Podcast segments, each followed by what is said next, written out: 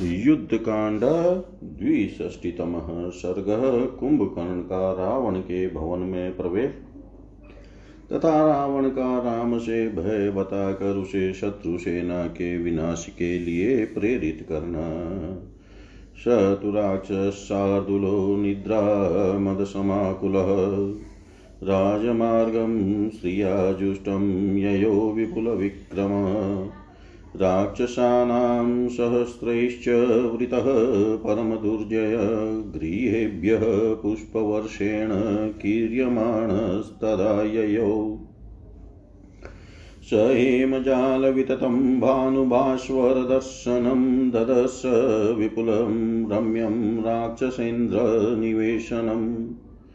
स ततदा सूर्य इवाभ्रजालं प्रविश्य रक्षोऽधिपते निवेशनम् ददर्श दूरैरग्रजमासनस्थं स्वयंभुवं शक्र इवासनस्थम् भ्रातु स भवनं गच्छन्, रक्षो गणसमन्वितः कुम्भकर्णपदन्याश्चेरकम्पयतमेदिनीम्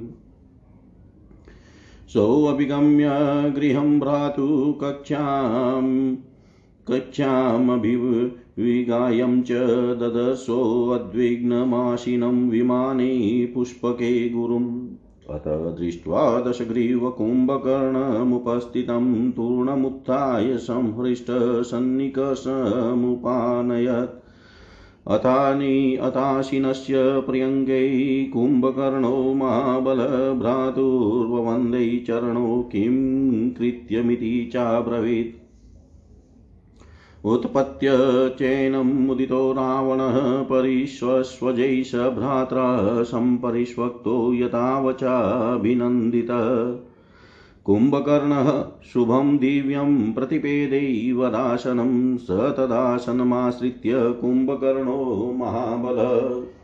शङ्कनयनः क्रोधात् रावणं वाक्यमब्रवीत् किमर्थं महा मादृत्य त्वया राजन् प्रबोधित। संसकस्माद्भयं ते अत्र को वा प्रेतो भविष्यति भ्रातरं रावण क्रुधं कुम्भकर्णं वस्थितम् रोषेण परिवृत्ताभ्यां, नेत्राभ्यां वाक्यमब्रवीतद्यतेषु महान् कालशयनस्य महाबल। सुषुप्तस्त्वं न जानीषे मम राम कृतं भयम्, एष दासरथी श्रीमान् सुग्रीवसहितो बलि। समुद्रं लङ्घयित्वा तु मूलं नः परिकृतन्ति। अन्तपश्यश्वलङ्कायां वनान्युपवनानि च सेतुना सुखमागत्य वानरै कार्णवं कृतं ये राक्षसा मुख्यतमाहतास्ते वानरै युधि वानराणां क्षयं युद्धे न पश्यामि कथञ्चन, न चापि वानरा युद्धे जितपूर्वः कदाचन। तदेतदभयमुत्पन्नं त्रायस्वेऽहमाबलनाशय त्वमीमानद्य तदर्थं बोधितो भवान्। सर्वक्षपितकोशं च स त्वमभ्युपपद्य माँ त्रायस्वे माँ पुरीं लङ्कां बालवृद्धावशेषिताम्। भ्रातुरथै कुरु कर्मसु दुष्करं मय्येव नोक्तपूर्वो हि भ्राता कश्चित् परन्तप। त्वयस्तीमं च स्नेहः परासम्भावना च मे। देवासुरेषु युद्धेषु बहुशो राक्षसर्षभ। त्वया देवा प्रतिव्यूयं निर्जिताश्चासुरायुधि तदेतत्सर्वमातिष्ठ वीर्यं भीमपराक्रम। न हि ते सर्वभूतेषु दृश्यते सदृशो बलि। कुरुष्व मे प्रियहितमेतदुत्तं यथा प्रियं प्रियरणबान्धव प्रिय स्वतेजसा व्यथय सपत्नवाहिनीं शरदघनं पवन इवोद्यतो महान्। शरदघनं पवन इवोद्यत्यो महान्।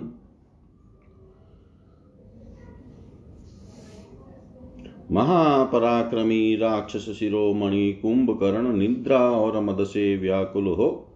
अलसाया हुआ सा शोभाशाली राजमार्ग से जा रहा था।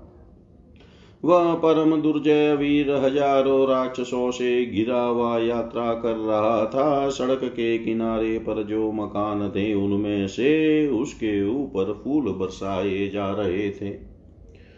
उसने राक्षस राज रावण के रमणीय एवं विशाल भवन का दर्शन किया, जो सोने की जाली से आच्छादित होने के कारण सूर्य देव के समान दीप्तिमान दिखाई देता था। जैसे सूर्य मेघों की घटा में छिप जाए, उसी प्रकार कुंभकर्ण ने राक्षस राज के महल में प्रवेश किया। और राज सिंहासन पर बैठे हुए अपने भाई को दूर से ही देखा। मानो देवराज इंद्र ने दिव्य कमलासन पर विराजमान स्वयं भू ब्रह्मा का दर्शन किया हो। राक्षसों सहित कुंभकर्ण अपने भाई के भवन में जाते समय जब जब एक एक पैर आगे बढ़ाता था, तब तब पृथ्वी काँप उठती थी। भाई के भवन में जाकर जब वह भीतर की कक्षा में प्रविष्ट हुआ, तब उसने अपने बड़े भाई को उद्विग्न अवस्था में पुष्पक विमान पर विराजमान देखा। कुंभकर्ण को उपस्थित देख दशमुख रावण तुरंत उठकर खड़ा हो गया और बड़े हर्ष के साथ उसे अपने समीप बुला लिया। महाबली कुंभकर्ण ने सिंहासन पर बैठे हुए अपने भाई के चरणों में प्रणाम किया और पूछा, कौन सा कार्य आ पड़ा है? रावण ने उछलकर बड़ी प्रसन्नता के साथ कुंभकर्ण को हृदय से लगा लिया। भाई रावण ने उसका आलिंगन करके यथावत रूप से अभिनंदन किया। इसके बाद कुंभकर्ण सुंदर दिव्य सिंहासन पर बैठा। उस आसन पर बैठकर महाबली कुंभकर्ण ने क्रोध से लाल आँखें किए, रावण से पूछा, राजन, किस लिए तुमने बड़े आदर के साथ मुझे जगाया है? बताओ, यहाँ तुम्हें किस से भय प्राप्त हुआ है? अथवा कौन परलोक का पथिक होने वाला है? तब रावण अपने पास बैठे हुए कुपित भाई कुंभकर्ण से रोष से चंचल आँखें किए। बोला महाबली वीर, तुम्हारे सोए सोए दीर्घ काल व्यतीत हो गया। तुम गाढ़ निद्रा में निमग्न होने के कारण नहीं जानते कि मुझे राम से भय प्राप्त हुआ है। ये दशरथ कुमार बलवान श्रीमान राम सुग्रीव के साथ समुद्र लांग कर यहाँ आए हैं और हमारे कुल का विनाश कर रहे हैं। हाय, देखो तो सही। समुद्र में पुल बाँध कर सुखपूर्वक यहाँ आए हुए वानरों ने लंका के समस्त वनों उपवनों को एकाणवमय बना दिया है।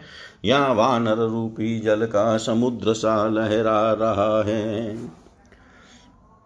हमारे जो मुख्य मुख्य राक्षस वीर थे, उन्हें वानरों ने युद्ध में मार डाला। किंतु रणभूमि में वानरों का संहार होता मुझे किसी तरह नहीं दिखाई देता। युद्ध में कभी कोई वानर पहले जीते नहीं गए हैं। महाबली वीर, इस समय हमारे ऊपर यही भय उपस्थित हुआ है। तुम इससे हमारी रक्षा करो और आज इन वानरों को नष्ट कर दो, इसीलिए हमने तुम्हें जगाया है। हमारा सारा खजाना खाली हो गया है। अतः मुझ पर अनुग्रह करके तुम इस लंका पूरी की रक्षा करो। अब यहाँ केवल बालक और वृद्ध ही शेष रह गए हैं। महाबाहो, तुम अपने इस भाई के लिए अत्यंत दुष्कर पराक्रम करो। परंतप आज से पहले कभी किसी भाई से मैंने ऐसी अनुनय विनय नहीं की थी। तुम्हारे ऊपर मेरा बड़ा स्नेह है और मुझे तुमसे बड़ी आशा है। राक्षस शिरोमणे, तुमने देवासुर संग्राम के अवसरों पर अनेक बार प्रतिद्वंद्वी का स्थान लेकर रणभूमि में देवताओं और असुरों को भी परास्त किया है। अतः भयंकर पराक्रमी वीर तुम्ही यह सारा पराक्रम पूर्ण कार्य संपन्न करो। क्योंकि समस्त प्राणियों में तुम्हारे समान बलवान मुझे दूसरा कोई नहीं दिखाई देता है। तुम युद्ध प्रेमी तो हो ही, अपने बंधु बांधवों से भी बड़ा प्रेम रखते हो।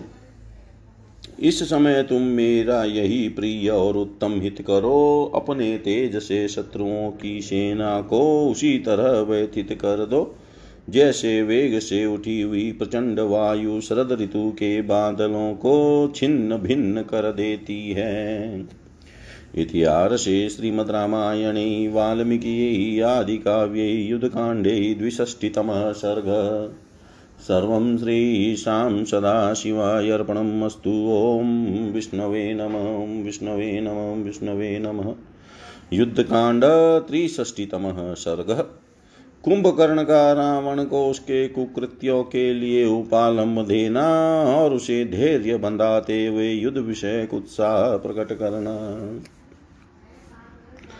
तस्य राक्षसराजश्च निशम्य परिवे परिदेवितं कुम्भकर्णो भवाषेदं वचनं प्रजहास च।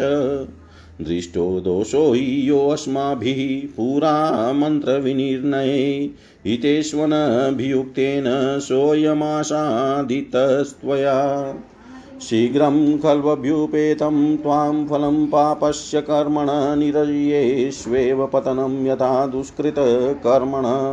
प्रथमं वै महाराज कृत्यमेतच्चिन्तितं केवलं वीर्यदर्पेण नानुबन्धो विचारित।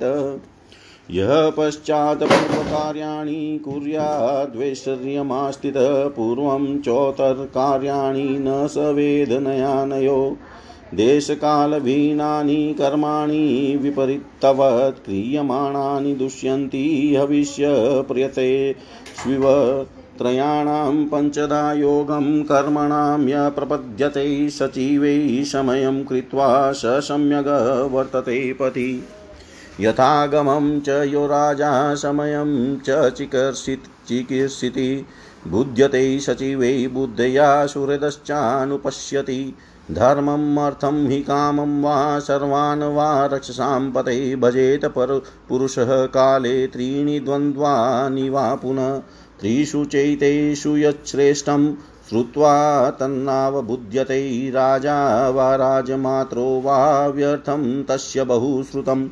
उपप्रदानं सान्त्वं च भेदं काले च विक्रमं, योगं च रक्षसां श्रेष्ठतावुभौ च नयानयो। काले धर्मार्थकामान् य सम्मन्त्रय सचिवैः सह निषेवे ताम तात्मवालोके न स व्यसनमाप्नुयात्।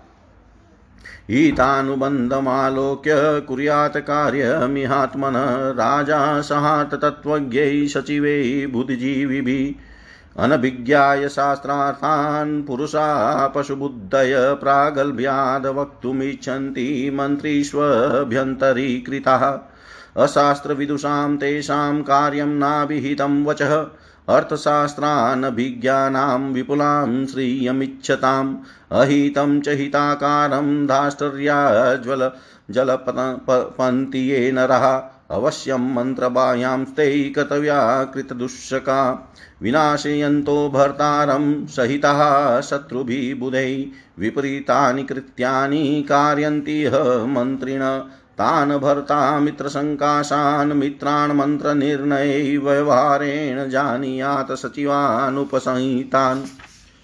च पलश्चेह कृत्यानि शशानुप्रधावतः छिद्रमन्यै प्रपद्यन्ते क्रौञ्चस्य खमिव द्विजा। यो हि शत्रुमवज्ञाय आत्मानं नाभिरक्षति अवाप्नोति। ईशोऽनर्थान् स्थाना च व्यवरोप्यते। यदुक्तमिह, ते पूर्वं प्रियया मे अनुजने च तदेव नो निहितं वाक्यं यथेच्छसि तथा कुरु। ततः तु श्रुत्वा दशग्रीवकुम्भकर्णस्य भाषितं भ्रुकुटिं चेव सञ्चक्रे क्रुधश्चेनं भाषत। मान्यो गुरुरिवाचार्य किं वा त्वं मनुशाससै किमेवं वाक्श्रमं कृत्वा यद्युक्तं तद् विधीयताम् विभ्रमाचेतमोहाद वा बलवीर्याश्रयेण वा नाभिपन्नमिदानीं यद तस्य पुनः कथा। गतं तु नानुशोचन्ति, गतं तु गतमेव हि। ममापनयजं दोषं विक्रमेण समीकुरु यदि खल्वस्ति मे स्नेहो विक्रमं वादिगच्छसि। यदि कार्यं ममेतत्ते हृदि कार्यतमं मतं स सुहृदयो विपनार्थं दीनमभ्युपपद्यते। स बन्धुर्योपनीतेषु साहाय्यायोपकल्पते तमथेव ब्रुवाणं स वचनं धीरदारुणम्। रुष्टोऽयमिति विज्ञाय शनेशलक्षणमुवाच। अतीव हि समालक्ष्यं भ्रातरं क्षुभितेन्द्रियं कुम्भकर्ण शनेवाक्यं बभाषे परिशान्त्वयन्। शृणु राजन् वहितो मम वाक्यं मरिन्दमम्। अलं राक्षसा, राक्षसराजेन्द्र सन्तापम् उपपद्यते। रोषं च सम्पति परित्यज्य स्वस्थो भवितुमर्हसि। नैतन्मंसि कर्तव्यं मयि जीवति पार्थिव, तमहं नाशयिष्यामि यतकृते परितस्प्यते। अवश्यं तु हिदं वाच्यं, सर्वावस्थं मया तव। बन्धुभावादभीतं भ्रातृस्नेहा च पार्थिव। सदृशं यचे काले अस्मिन् कर्तुं स्नेहे ने स्नेहेन् बन्धुना शत्रूणां कदनं पश्य क्रियमाणं मया रणे। अद्य पश्य महाबाहो मया समरमूर्धनि हते रामे सह भ्रात्रा द्रवन्तीं हरिवाहिनीम् अद्य रामस्य तद् दृष्ट्वा मया आनीतं रणच्चिरः सुखी भव। महाबाहो सीता भवतु दुःखिता। अद्य रामस्य पश्यन्तु निधनं सुमहत्प्रियं लङ्कायां राक्षसाः सर्वे ये ते निहतबान्धवा अद्य शोकपरीतानां स्वबन्धुवदशोचिनां शत्रोर्युधि विनाशेन करोम्यश्रुप्रमार्जनम्। अद्य पर्वतसङ्काशं ससूर्यमिव तोयदं विकीर्णं पश्य समरे सुग्रीवं प्लवगेश्वरं कथं च राक्षसैरेभिः मया च परिशान्त्वितः। जिङ्गाशुभिदासरथिं व्यथसै त्वं सदा सदा नघ माँ निहत्य किलं त्वां हि निहनिष्यति। राघव नाहमात्मनि सन्तापं गच्छेयं राक्षसाधिप कामं त्विदान त्विदानीमपि माँ व्यादिश त्वं परन्तप न प्रेक्षणीयस्ते युधायातुलविक्रमः। अहमुत्सादयिष्यामि शत्रुस्तव महाबलान्, यदि शक्रो, यदि यमो, यदि पावक्मारुतो।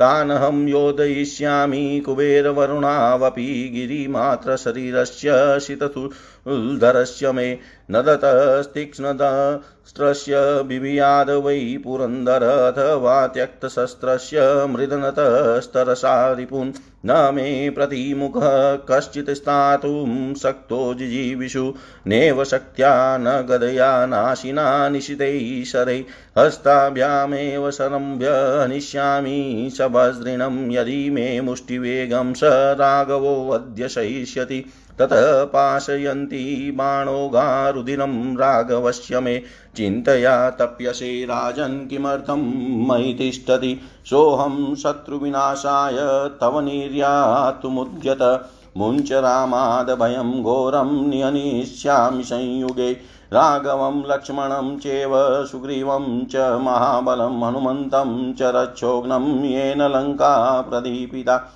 हरिं च भक्षिष्यामि संयुगे समुपस्थिते।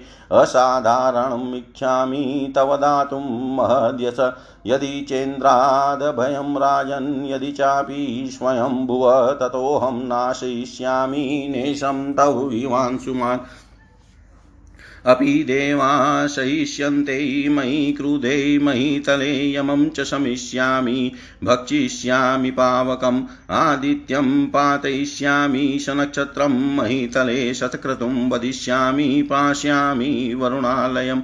पर्वताश्चूर्णयिष्यामि धारयिष्यामि मेदिनीं दीर्घकालं प्रसुप्तस्य कुम्भकर्णस्य विक्रमम्। अद्य पश्यन्तु भूतानि, भक्ष्यमाणानि, सर्वश न त्विदं त्रिदिवं सर्वमाहारो मम पौर्यते। वदेन ते दासरथे सुगावहं सुगं समाहतुमहं व्रजामि। नियत्य रामं स लक्ष्मणेन खादामि सर्वान् हरियुत्थमुख्यान् रमस्व राजन् पिबचाद्यवारुणिं कुरुष्व कृत्यानि विनेय दुःखं। मयाद्य रामे गमितेयम् अक्षयं चिराय सीता वशगा भविष्यति। चिराय सीता वशगा भविष्यति।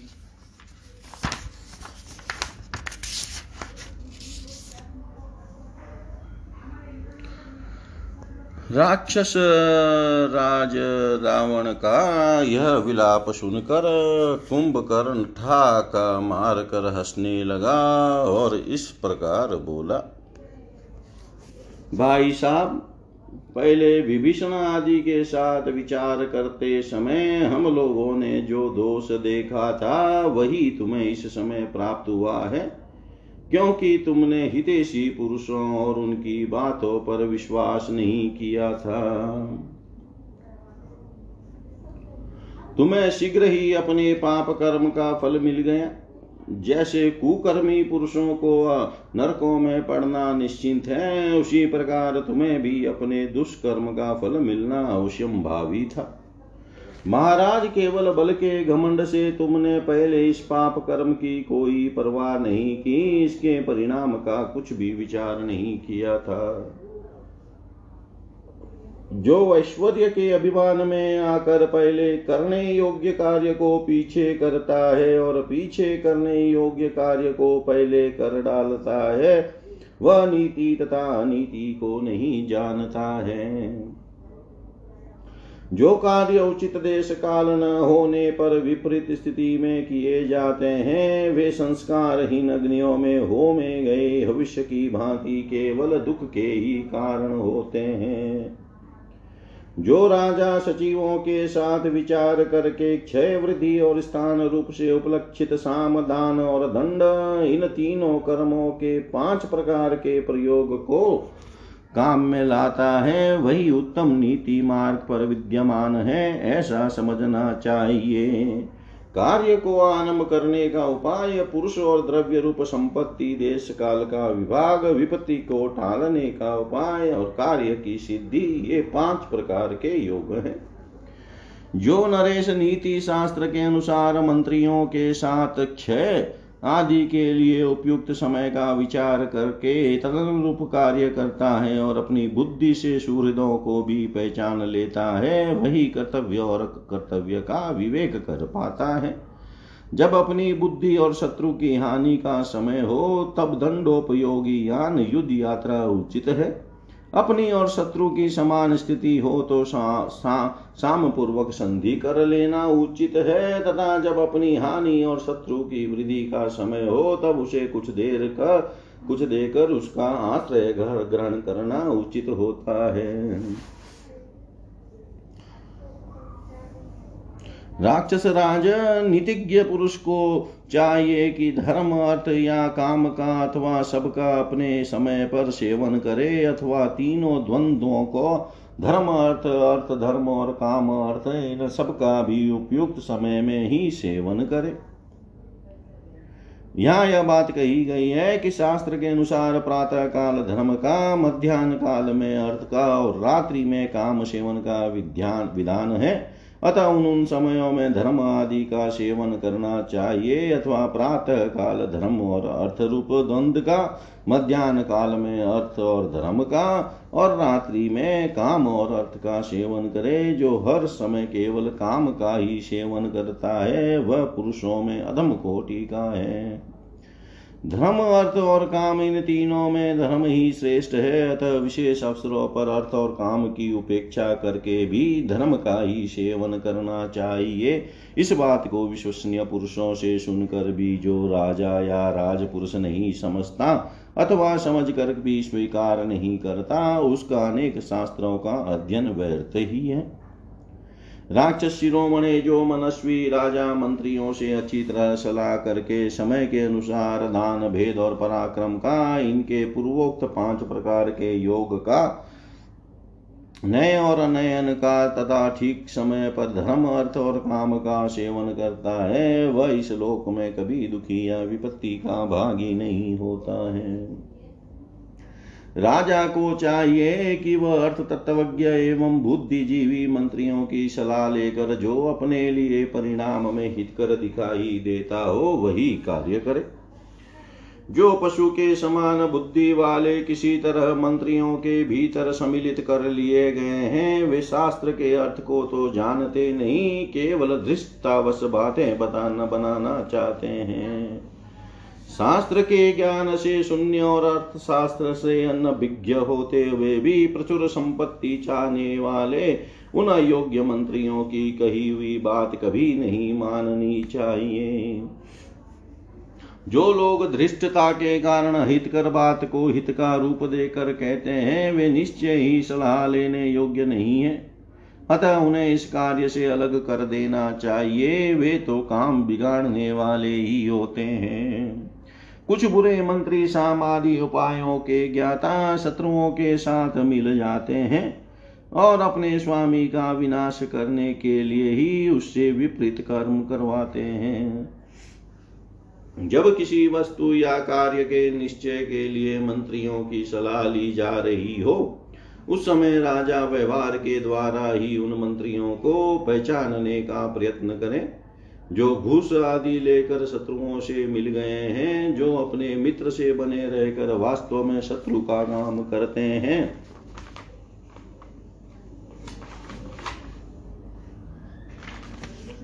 जो राजा चंचल है आपात रमणीय वचनों को सुनकर ही संतुष्ट हो जाता है और सहसा बिना सोचे विचारे ही किसी भी कार्य की ओर दौड़ पड़ता है। उसके इस छिद्र दुर्बलता को शत्रु लोग उसी तरह ताड़ जाते हैं, जैसे क्रौच पर्वत के छेद को पक्षी। क्रौच पर्वत के छेद से होकर पक्षी जैसे पर्वत के उस अपार आते जाते हैं, उसी तरह शत्रु भी राजा के उस छिद्र या कमज़ोरी से लाभ उठाते हैं। जो राजा शत्रु की अवहेलना करके अपनी रक्षा का प्रबंध नहीं करता है, वह अनेक अनर्थों का भागी होता और अपने स्थान राज्य से नीचे उतार दिया जाता है। तुम्हारी प्रिय पत्नी मंदोदरी और मेरे छोटे भाई विभीषण ने पहले तुमसे जो कुछ कहा था, वही हमारे लिए हित करता यो तुम्हारी जैसी इच्छा हो, वैसा करो। कुंभकर्ण की यह बात सुनकर दशमुख रावण ने भौहें टेढ़ी कर ली और कुपित होकर उससे कहा, तुम माननीय गुरु और आचार्य की भांति मुझे उपदेश क्यों दे रहे हो? इस तरह भी भाषण देने का परिश्रम करने से क्या लाभ होगा? इस समय जो उचित और आवश्यक हो, वह काम करो। मैंने भ्रम से, चित्त के मोह से अथवा अपने बल पराक्रम के भरोसे पहले जो तुम लोगों की बात नहीं मानी थी, उसकी इस समय पुनः चर्चा करना व्यर्थ है। जो बात बीत गई, सो तो बीत ही गई। बुद्धिमान लोग बीती बात के लिए बारंबार शोक नहीं करते हैं। अब इस समय हमें क्या करना चाहिए? इसका विचार करो, अपने पराक्रम से मेरे अनिति जनित दुख को शांत कर दो। यदि मुझ पर तुम्हारा स्नेह है, यदि अपने भीतर यथेष्ट पराक्रम समझते हो, और यदि मेरे इस कार्य को परम कर्तव्य समझकर हृदय में स्थान देते हो तो युद्ध करो। वही सुहृद है जो सारा सारा कार्य नष्ट हो जाने से दुखी हुए स्वजन पर अकारण अनुग्रह करता है, तथा वही बंधु है जो अनिति के मार्ग पर चलने से संकट में पड़े हुए पुरुषों की सहायता करता है। रावण को इस प्रकार धीरे एवं दारुण वचन बोलते देख, उससे रुष्ट समझकर कुंभकर्ण धीरे धीरे मधुर वाणी में कुछ कहने को उद्यत हुआ। उसने देखा मेरे भाई की सारी इंद्रियाँ अत्यंत विक्षुब्ध हो उठी है, अतः कुंभकर्ण ने धीरे धीरे उसे सांत्वना देते हुए कहा शत्रुदमन महाराज, सावधान होकर मेरी बात सुनो। राक्षस राज संताप करना व्यर्थ है, अब तुम्हें रोष त्याग कर स्वस्थ हो जाना चाहिए। पृथ्वीनाथ मेरे जीते जी तुम्हें मन में ऐसा भाव नहीं लाना चाहिए। तुम्हें जिसके कारण संतप्त होना पड़ रहा है, उसे मैं नष्ट कर दूँगा। महाराज, अवश्य ही सब अवस्थाओं में मुझे तुम्हारे हित की बात कहनी चाहिए। अतः मैंने बंधु भाव और भ्रातृस्नेह के कारण ही ये बातें कही है। इस समय एक भाई को स्नेहवश जो कुछ करना उचित है, वही करूँगा। अब रणभूमि में मेरे द्वारा किया जाने वाला शत्रुओं का संहार देखो। महाबाहो, आज युद्ध के मुहाने पर मेरे भाई द्वारा भाई सहित राम के मारे जाने के पश्चात तुम देखोगे कि वानरों की के सेना किस तरह भागी जा रही है। महाबाहो, आज मैं संग्राम भूमि को राम का सिर काट लाऊँगा। उसे देख कर तुम दुख सुखी होना और सीता दुख में डूब जाएगी। लंका में जिन राक्षसों के सगे संबंधी मारे गए हैं, वे भी आज राम की मृत्यु देख ले, यह उनके लिए बहुत ही प्रिय बात होगी। अपने भाई बंधुओं के मारे जाने से जो लोग अत्यंत शोक में डूबे हुए हैं, आज युद्ध में शत्रु का नाश करके मैं उनके आँसू पहुंचूँगा आज पर्वत के समान विशाल काय वानर राज सुग्रीव को संग्राम समरांगन में खून से लथपथ होकर गिरे हुए देखोगे, जो सूर्य सहित मेघ के समान दृष्टि गोचर होंगे। निष्पाप निशाच राज ये राक्षस तथा में, सब लोग दशरथ पुत्र राम को मार डालने की इच्छा रखते हैं और तुम्हें इस बात के लिए आश्वासन देते हैं तो भी तुम सदा व्यथित क्यों रहते हो? राक्षस राज, पहले मेरा वध करके ही राम तुम्हें मार सकेंगे, किंतु मैं अपने विषय में राम से संताप या भय नहीं मानता। शत्रुओं को संताप देने वाले अनुपराक्रमी वीर, इस समय तुम इच्छा अनुसार मुझे युद्ध के लिए आदेश दो। शत्रुओं से जूझने के लिए तुम्हें दूसरे किसी की और देखने की आवश्यकता नहीं है। तुम्हारे महाबली शत्रु यदि इंद्र, यम, अग्नि, वायु, कुबेर और वरुण भी वरुण भी हो तो मैं उनसे भी युद्ध करूँगा तथा उन सबको उकाड़ फेंकूँगा। मेरा पर्वत के समान विशाल शरीर है, मैं हाथ में तीखा त्रिशूल धारण करता हूँ और मेरी दाढ़े भी बहुत तीखी है। मेरे सिंह नाद करने पर इंद्र भी भय से थर्रा उठेंगे। अथवा यदि मैं शस्त्र त्याग करके भी वेग पूर्वक शत्रुओं का रौ, रौंदता व भूमि में विचरने लगू तो कोई भी जीवित रहने की इच्छा वाला पुरुष मेरे सामने नहीं ठहर सकता। मैं न तो शक्ति से, न गदा से, न तलवार से और न पहने बाणों से ही काम लूँगा। रोष से भरकर केवल दोनों हाथों से, ही वज्रधारी इंद्र जैसे शत्रु को भी मौत के घाट उतार दूँगा। यदि राम आज मेरी मुट्ठी का वेग सह लेंगे तो मेरे बाण समूह अवश्य ही उनका रक्त पान करेंगे। राजन मेरे रहते हुए तुम किस लिए चिंता की आग से झुलस रहे हो? मैं तुम्हारे शत्रुओं का विनाश करने के लिए अभी रणभूमि में जाने को उद्यत हूँ। तुम्हें राम से जो घोर भय हो रहा है, उसे त्याग दो। मैं रणभूमि में राम, लक्ष्मण और महाबली सुग्रीव को अवश्य मार डालूँगा। युद्ध उपस्थित होने पर मैं राक्षसों का संहार करने वाले उस हनुमान को भी जीवित नहीं छोड़ूँगा, जिसने लंका जलाई थी। साथ ही अन्य वारों को भी खा जाऊँगा। आज मैं तुम्हें अलौकिक एवं महान यश प्रदान करना चाहता हूँ। राजन, यदि तुम इंद्रता स्वयं भू ब्रह्मा से भी भय है तो मैं उस भय को भी उसी तरह नष्ट कर दूँगा, जैसे सूर्य रात्रि के अंधकार को। मेरे कुपित होने पर देवता भी धराशायी हो जाएँगे। फिर मनुष्यों और वानरों की तो बात ही क्या है? मैं यमराज को भी शांत कर दूँगा, सर्वभक्षी अग्नि का भी भक्षण कर जाऊँगा। नक्षत्रों सहित सूर्य को भी पृथ्वी पर मार गिराऊँगा, इंद्र का भी वध कर डालूँगा और समुद्र को भी पी जाऊँगा। पर्वतों को चूर चूर कर दूँगा, भूमंडल को विदीर्ण कर डालूँगा। आज मेरे द्वारा खाए जाने वाले सब प्राणी दीर्घ काल तक सोकर उठे हुए मुझको कुंभकर्ण का पराक्रम देखे। यह सारी त्रिलोकी आहार बन जाए तो भी मेरा पेट नहीं भर सकता।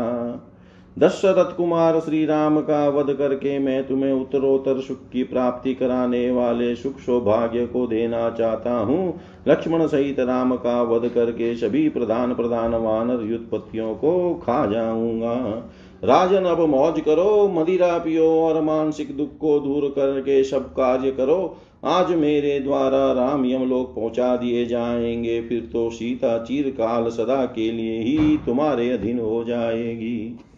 इतिहासे श्रीमद्रामायणे वाल्मीकि आदिकाव्ये, युद्धकाण्डे, त्रिषष्टितमः सर्ग, सर्वं श्रीशां सदाशिवाय अर्पणम् अस्तु। ॐ विष्णवे नम, ॐ विष्णवे नम, ॐ विष्णवे नमः। युद्धकाण्ड चतुष्षष्टितमः सर्ग। महोदर का कुंभकर्ण के प्रति आक्षेप करके रावण को बिना युद्ध के ही अभिष्ट वस्तु की प्राप्ति का उपाय बताना। तदुक्तमतिकायस्य बलिनो बाहुशालिनः कुम्भकर्णस्य वचनं श्रुत्वोवाच महोदर। न हि राजा न जानीते कुम्भकर्णनयानयो त्वं नु केशोरकाददृष्टः केवलं वक्तुमिच्छसि। स्थानं वृद्धिं च हानिं च देशकालविधान्वितः आत्मनश्च परेषां च बुध्यते राक्षसर्षभ। यत त्वशक्यं बलवता वक्तुं प्राकृतबुद्धिनानुपासितवृधेन कः कुर्यात् तादृशं बुध।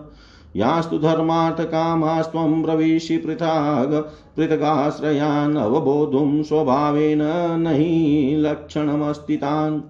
कर्म चेव हि सर्वेषां कारणानां प्रयोजनं श्रेयपापीयसां चात्र फलं भवति कर्मणाम् निःश्रेयसफलावेव धर्माता वितरावपि अधर्मानर्थयो प्राप्तं फलं च प्रत्यवाहिकम्। एहलौकिकपारक्यं कर्म पुम्भनिषेव्यते कर्माण्यपि तु कल्याणी लभते, काममास्थितः।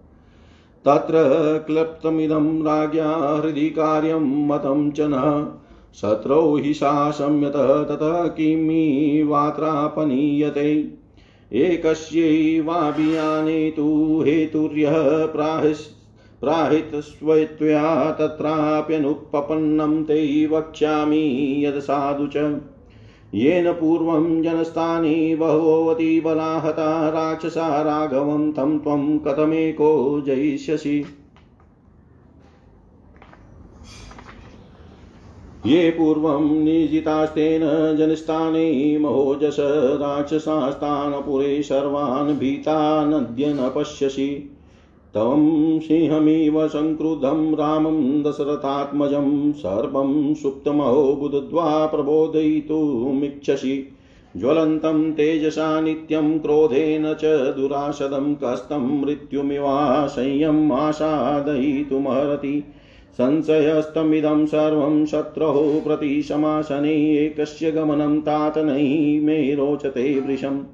हीनातस्तु संवृतार्थं कोरिपुं प्राकृतं यदा निश्चितं जीवितत्यागे वशमानेतुमिच्छति यस्य नास्ति मनुष्येषु सदृशो राक्षसोत्तम कथमान् संससे योद्धुं तुल्येनेन्द्र विवस्वतो एवमुक्त्वा तु सरन्धं कुम्भकर्णं महोदर उवाच रक्षसा मध्ये रावणं लोकरावणम् लभद्वा पुरस्ताद्वैदेहीं किमर्थं त्वं विलम्बसे यदिच्छसि तदा सीतावशगा ते भविष्यति। दृष्टः कश्चिदुपायो मे शीतोपस्थानकारकरुचितश्चेतस्वया बुद्ध्या राक्षसेन्द्र ततः शृणु। अहं द्विजीवं संह्लादि कुम्भकर्णो वितर्दन पञ्चरामवदायेते निर्यान्तीत्यवधो घोषय। ततो गत्वा वयं युद्धं दास्यामस्तस्य यत्नतः जेष्यामो यदि ते शत्रुन्नोपायै कार्यमास्ति न। अथ जीवति नः शत्रुवर्यं च कृतसंयुगः। ततः सम्भिपत्स्यामो मनसा यत् समीक्षितं वयं युद्धादिहेष्यमानो रुधिरेण समुक्षितः। विदार्य स्वतनुं बाणै रामानामाङ्कितैः शरैः भक्षितो राघवोऽस्माभिलक्ष्मण चेतिवादिनः ततः पादो ग्रहीष्यामस्त्वं न कामं प्रपूरय। ततो अवघोषय पूरे गजस्कन्धेन पार्थिव, हतो राम स भ्रात्रा स सैन्य इति सर्वतः। प्रीतो नाम ततो भूत्वा भृत्यानां त्वमरिन्दम, भोगाश्च परिवाराश्च कामान् वसुच दापय ततो माल्याणि वांसांसि वीराणामनुलेपनं पेयं च बहुयोद्धेभ्यः स्वयं च मुदितः पिब। ततोऽस्मिन् बहुलीभूते कौलिने सर्वतो गते भक्षितः स सुहृद रामो राक्षसैरिति विस्तृते। प्रविश्याश्वास्य चापि त्वं सीतां रहसि सान्त्वयन्। धनधान्यैश्च कामैश्च रत्नैश्चेनां प्रलोभय। अनयोपद्धया राजन् भूयः शोकानुबन्धया अकामा त्वदवशं सीता नष्टनाथा गमिष्यति। रमणीयं हि भर्तारं विनिष्टमधिगम्य सा नैराश्रयात् स्त्रीलघुत्वा च त्वदवशं प्रतिपत्स्यते। सा पुरा सुखसंवृद्धा सुखाः दुःखकर्षिता, त्वयगि दीनं सुखं ज्ञात्वा सर्वथ एव गमिष्यति। एततः सुनीतं मम दर्शनेन, रामं हि दृष्टवेव भवेदनर्थः। येव ते शेतस्यतिमोत्सुको भूमान् युद्धेन सुखस्य लाभ। अनष्टसैन्यो हि अनवाप्तसंशयो। रिपुं त्वयुधेन जयञ्जनाधिपः यशश्च पुण्यं च महान् महीपते श्रियं च कीर्तिं च चिरं संस्नुते, श्रियं च कीर्तिं च चिरं संस्नुते। अपनी भुजाओं से सुशोभित होने वाले विशाल काय एवं बलवान राक्षस कुंभकर्ण का यह वचन सुनकर महोदर ने कहा कुंभकर्ण तुम उत्तम कुल में उत्पन्न हुए हो परंतु तुम्हारी दृष्टि बुद्धि निम्न श्रेणी के लोगों के समान है। तुम ढीठ और घमंडी हो इसलिए सभी विषयों में क्या कर्तव्य है इस बात को नहीं जान सकते। कुंभकर्ण हमारे महाराज नीति और अनीति को नहीं जानते हैं ऐसी बात नहीं है। तुम केवल अपने बचपन के कारण धृष्टता पूर्वक इस तरह की बातें कहना चाहते हो। राक्षस शिरोमणि रावण देश काल के लिए उचित कर्तव्य को जानते हैं और अपने तथा शत्रु पक्ष के स्थान वृद्धि एवं क्षय को अच्छी तरह समझते हैं। जिसने वृद्ध पुरुषों की उपासना या सत्संग नहीं किया है और जिसकी बुद्धि गंवारों के समान है, ऐसा बलवान पुरुष भी जिस कर्म को नहीं कर सकता, जिसे अनुचित समझता है, वैसे कर्म को कोई बुद्धिमान पुरुष कैसे कर सकता है? जिन अर्थ धर्म और काम को तुम पृथक पृथक आश्रय वाले बता रहे हो, उन्हें ठीक ठीक समझने की तुम्हारे भीतर शक्ति ही नहीं है। सुख के साधन, भूत जो त्रिवर्ग धर्म, अर्थ एवं काम है। यह उन उन सब का एकमात्र कर्म ही प्रयोजक है, क्योंकि जो कर्मानुष्ठान से रहित है, उसका धर्म, अर्थ अथवा काम कोई भी पुरुषार्थ सफल नहीं होता। इसी तरह एक पुरुष के प्रयत्न से सिद्ध होने वाले सभी शुभाशुभ व्यापारों का फल यहाँ एक ही कर्ता को प्राप्त होता है। इस प्रकार जब परस्पर विरुद्ध होने पर भी धर्म और काम का अनुष्ठान एक ही पुरुष के द्वारा होता देखा जाता है, तब तुम्हारा यह कहना कि केवल धर्म का ही अनुष्ठान करना चाहिए, धर्म विरोधी काम का नहीं, कैसे संगत हो सकता है? निष्काम भाव से किए गए धर्म, जप, ध्यान आदि और अर्थ धन साध्य, यज्ञ, दान आदि, ये चित शुद्धि के द्वारा यद्यपि निश्रेयस मोक्ष रूप फल की प्राप्ति कराने वाले हैं, तथापि कामना विशेष से स्वर्ग एवं अभ्युदय आदि अन्य फलों को भी प्राप्त कराते हैं। पूर्वोक्त जपादि रूप या क्रियामय नित्य धर्म का लोप होने पर अधर्म और अनर्थ प्राप्त होते हैं और उनके रहते हुए प्रत्यवाय जनित फल भोगना पड़ता है।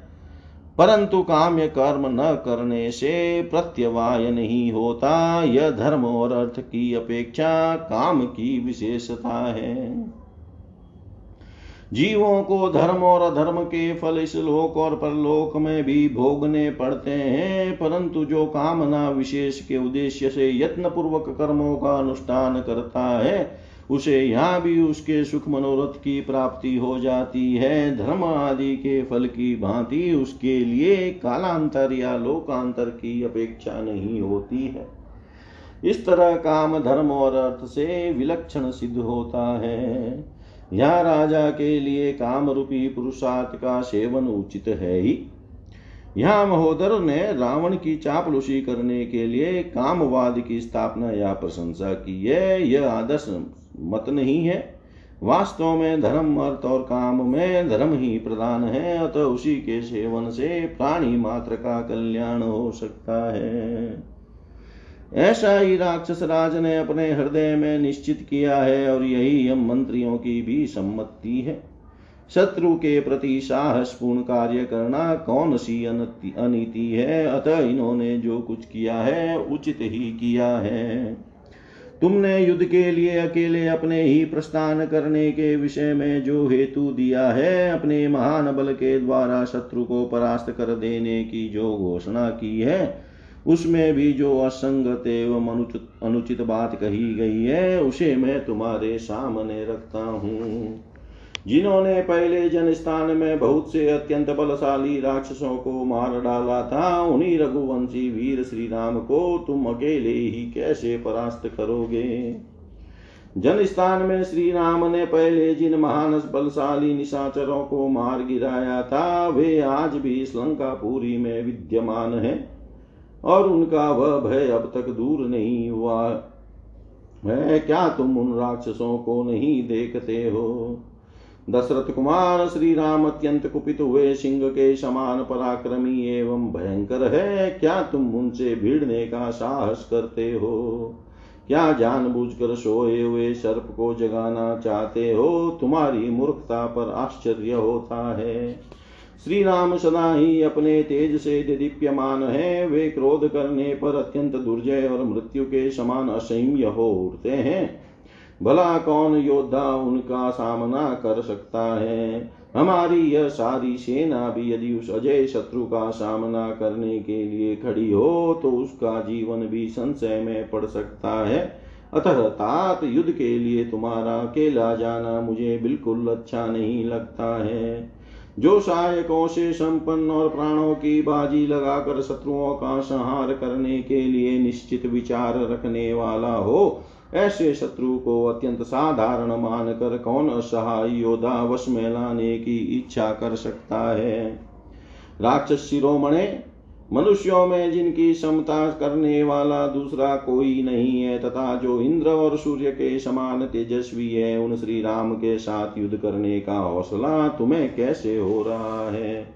रोष के आवेश से युक्त कुंभकर्ण से ऐसा कहकर महोदर ने समस्त राक्षसों के बीच में बैठे हुए लोगों को रुलाने वाले रावण से कहा महाराज, आप विदे कुमारी को अपने सामने पाकर भी किस लिए विलंब कर रहे हैं? आप जब चाहें तभी सीता आपके वश में हो जाएगी।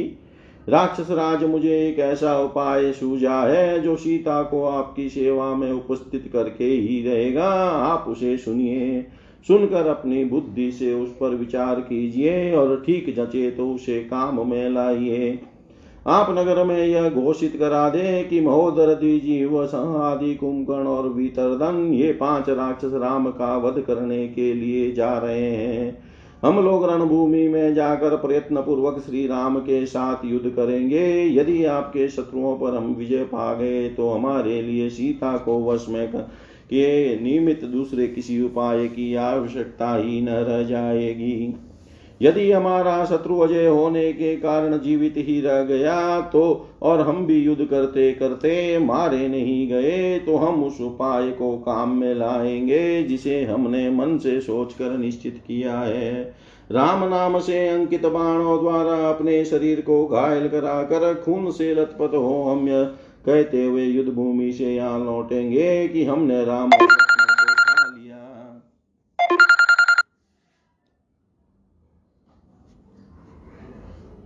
हमने राम लक्ष्मण को खा लिया है। उस समय हम आपके पैर पकड़ कर यह भी कहेंगे कि हमने शत्रु को मारा है, इसलिए आप हमारी इच्छा पूरी कीजिए। पृथ्वीनाथ, तब आप हाथी की पीठ पर किसी को बिठाकर सारे नगर में घोषणा करा दें कि भाई और सेना के सहित राम मारा गया। शत्रु दमन इतना ही नहीं, आम प्रसन्नता दिखाते हुए अपने वीर सेवकों को उनकी अभिष्ट वस्तुएँ तरह तरह की भोग सामग्रियाँ, दास, दासी, आदि, धन, रत्न, आभूषण, वस्त्र और अनुलेपन दिलावे। अन्य योद्धाओं को भी बहुत से उपहार दें तथा स्वयं भी खुशी मनाते हुए मद्यपान करें। तदंतर जब लोगों में सब और यह चर्चा फैल जाए कि राम अपने सुहृदों सहित राक्षसों के आहार बन गए और सीता के कानों में भी यह बात पड़ जाए, तब आप सीता को समझाने के लिए एकांत में उसके वास स्थान पर जाए और तरह तरह से धीरज बंधाकर उसे धन धान्य भांति भांति के भोग और रत्न आदि का लोभ दिखावे। राजन इस प्रवंचा प्रवंचना से अपने को अनाथ मानने वाली सीता का शोक और भी बढ़ जाएगा और वह इच्छा न होने पर भी आपके अधीन हो जाएगी। अपने रमणीय पति को विनिष्ट हुआ जान, वह निराशा तथा नारी सुलभ चपलता के कारण आपके वश में आ जाएगी। वह पहले सुख में पली हुई है और सुख भोगने के योग्य है, परंतु इन दिनों दुख से दुर्बल हो गई है। ऐसी दशा में अब आपके ही अधीन अपना सुख समझकर सर्वथा आपकी सेवा में आ जाएगी। मेरे देखने में यही सबसे सुंदर नीति है। युद्ध में तो श्री राम का दर्शन करते ही आपको अनर्थ मृत्यु की प्राप्ति हो सकती है। अतः आप युद्ध स्थल में जाने के लिए उत्सुक न हो। यही आपके अभिष्ट मनोरथ की सिद्धि हो जाएगी। बिना युद्ध के ही आपको सुख का महान लाभ होगा। महाराज, जो राजा बिना युद्ध के ही शत्रु पर विजय पाता है, उसकी सेना नष्ट नहीं होती, उसका जीवन भी संशय में नहीं पड़ता। वह पवित्र एवं महान यश पाता तथा दीर्घ काल तक लक्ष्मी एवं उत्तम कीर्ति का भोग करता है। इतिहासे श्रीमद्रामायणे, वाल्मीकि आदिकाव्ये, युद्धकाण्डे चतुष्षष्टितमः सर्ग, सर्वं श्रीशां सदाशिवाय अर्पणम् अस्तु ॐ विष्णवे नम विष्णवे नम विष्णवे